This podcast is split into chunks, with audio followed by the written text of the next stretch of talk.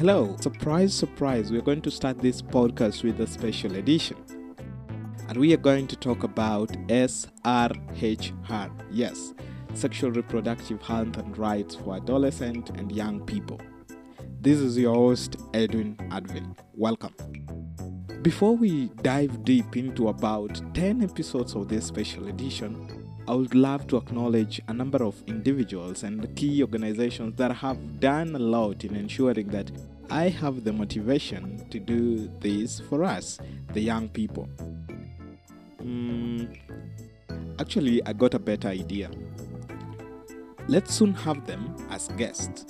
Then we may get to know more about why sexual reproductive health and rights, commonly abbreviated as SRHR, is at the core of youth empowerment and in relation to urban development. I believe that will work best. I don't know what you guys think, but uh, yeah, I think we should have them as guests. Good, so let's get into it. In this episode, we will be focusing on giving an overview of uh, sexual reproductive health and rights. I believe we could do this by looking at three main areas that is, introducing ourselves to sexual reproductive health and rights. And then, two, we could also look at uh, the current SRHR situation in Kenya. How are we doing, and what are some of the indicators that we could analyze uh, when it comes to SRHR in Kenya? And finally, look at challenges faced in provision of sexual reproductive health rights services in our communities. So, what is sexual reproductive health and rights? Uh, my objective here is to ensure that by the end of this episode, we are able to explain a bit of some terms on sexual reproductive health and rights, but more so know that adolescent and young people, that is us, need to have knowledge and understand the sexual reproductive health issue that affect us, right? And we need to know that we have sexual and reproductive health rights. Just to start us off, I would maybe start with trying to define what reproductive health is. And reproductive health can be defined in two ways.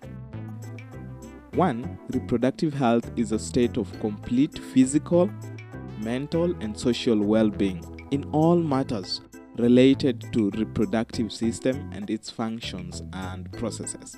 Many of us always think that this is simply or merely an absence of disease or a condition.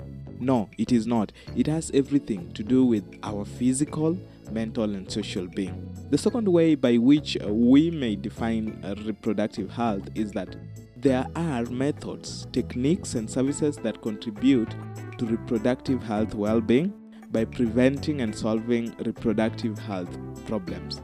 So, anything that contributes to what we had mentioned in the first definition could also be termed as reproductive health.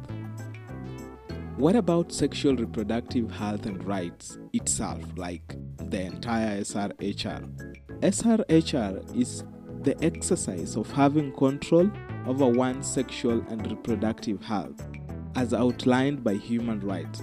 So, the state of being in charge of our sexual reproductive health is what is known as sexual reproductive health and rights, commonly abbreviated as SRHR.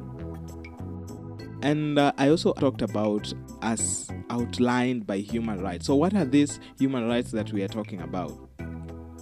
They may include, but not limited to, the following that is, um, reproductive health decision making, including voluntary choice in marriage. Yeah, you should choose when to get into marriage or when to, to start a family, right? So, family formation, determination of the number of children you want to have, within what time do you want to have these children, and the spacing between the children, those are your rights. Those are our rights as youth. And not just this, but also the right to access information and the means needed to exercise voluntary choices. For you to make these choices, we have things that must be availed to you. So, such things may include information. So, you also have the right to get that information. The second one is equality for men and women to enable individuals to make free and informed choices in all spheres of life, free from any form of discrimination. And here, especially talking about discrimination based on gender. Another right that we could mention includes sexual and reproductive health security, including freedom from sexual violence and the right to privacy. In a nutshell, sexual health thus requires a positive and respectful approach to sexuality and sexual relationship, as well as the possibility of having pleasurable and safe sexual experiences, free from discrimination and violence. For sexual health to be obtained and maintained, the sexual rights of all persons must be respected, protected, and fulfilled. It involves the prevention of the spread of HIV and STIs and promote healthy expression of sexual intimacy from violence. For sexual health to be attained and maintained, the sexual rights of all persons must be protected, respected, and fulfilled.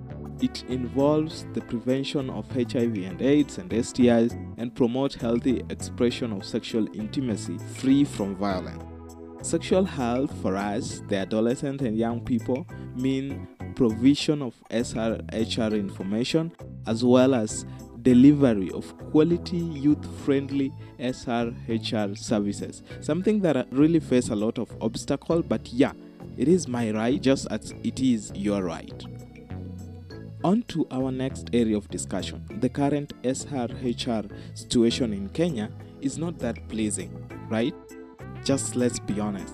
Uh, and when we get into this, we will want to see some of the SRHR data and what they point out. Interestingly, you get that we, the adolescent and young people, have various SRHR related needs and challenges. The good news is, you can only bring a solution to a problem you understand best. Thus, understanding the extent of these SRHR needs and challenges facing us provides an opportunity for intervention, and we will see how we can help ourselves as youths and also lobby for assistance from other areas. But that comes from the ability or from a position of us understanding these problems better. Numbers. If we look at those between the age of 10 to 19 years, they constitute about 24% of country's total population. Now we are going to talk about a lot of numbers here. If you are not good in maths, just try to follow along with me. I'm also struggling here. Now, this 24% that I'm talking about, that is 24% of the country's total population, translates to about 9.2 million adolescents in Kenya. Now get this. The median age of first sexual intercourse in Kenya is 18 yeah, about 18 years. For women and for men is about 17 years. 12% of girls and 22% of boys, yeah, 12% of girls and 22% of boys report to have had sex by the age of around 15. Interesting fact here. Similarly, 37% of girls and 44% of boys, 37% of girls and 44% of boys aged 15 to 19 years have had sex. Yeah, and when we walk around, you might think that this is not important because we, the young people, are not engaged in having sex, and that is a common mentality or expectation from our guardian and people around us that hey, you are not supposed to be having sex. But you look at these numbers and you get that, yeah, many are reporting to have had sex, right? approximately 18% of adolescents, if I talk of adolescents, I'm talking about the age of 15 to 19 years, have begun childbearing, ranging from 10% among girls with secondary education to 32% among girls with no education. This is very important. Those with education, we are talking of 10%. Those without education, we are talking of 32%. So we get that even the level of education plays a role here. For women aged 20 to 24, the young people, one out of four, that is about 26% of this category, had begun childbearing by the age of 18. So uh, we are talking of young mothers, right? We also have a bigger number of young parents within our communities. Each year, almost two thirds of the estimated 345,000 pregnancies among adolescents in Kenya are unintended. That's a very big number. Two thirds of the estimated 345,000 pregnancies among adolescents aged 15 to 19 in Kenya are unintended. That leaves us with only a third planned pregnancies. This is sad. Now, numbers don't lie. From the previous, we could agree on a few things here. Comprehensive sexuality education enables young people to make informed decisions about their sexuality and health. We got that if you look at percentages of those with this education and those without education, you get that the level of pregnancies among them varies. And you get that those that at least have this education are able to make decisions for themselves. So comprehensive sexuality education enables young people to make informed decisions about their sexuality and health. Another thing that we could also conclude is that the SRHR awareness build life skills and increase responsible behavior. And because they are based on human rights principle, they help advance human rights, gender equality, and empower the young people. With this, I hope we can now start appreciating the connection between SRHR, youth empowerment, and in extension, urban development. I don't know if you're connecting the dots here, but yeah, you know, in this podcast, that is what I would really want to put out there that hey, youth empowerment is at the center of urban development. So, yeah, as we wind up this episode, let us look at challenges in provision of sexual reproductive health, rights, and services. We now understand, we now understand that SRHR is essential for our own development Access to SRHR services is critical for the overall well being of adolescent and young people. But there are those challenges that we encounter in accessing these services. It is sad that many young people are not able to access SRHR services from wherever walks of life, from wherever areas they are coming from. Even those that are able to be in a position to access these services still face some challenges. So let's talk about a few. I know this is an area that we might have a range of challenges because what I faced while maybe seeking for these services might not be the same as what you faced, but you have your own challenges. So let's go through a few. One, discrimination. Adolescent and young people are not always able to access SRHR services due to discrimination by adult health service providers. That is something that is very sad. You get in there and you have to wait, maybe they handle a case of someone older than you. So that is discrimination itself. Remember, you are all looking for the same services and you all have the right to access those services. So why should you wait until he or she is done with those that were in line, then call you that is not actually right.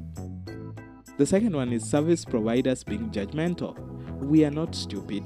When healthcare providers are judgmental towards our SRHR needs as young people, due to their personal values, whatever they think they know, we sense it and avoid going for those services altogether. So them being judgmental is something that really irritates and make many young people not be willing to go for these services.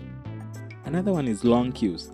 Sometimes when I go to the health facility, I find long queues, which discourages me because I also don't want to be seen queuing for SRHR services with adults. So I don't know how we can separate the service provision center so that youths have their own places and adults have their own places.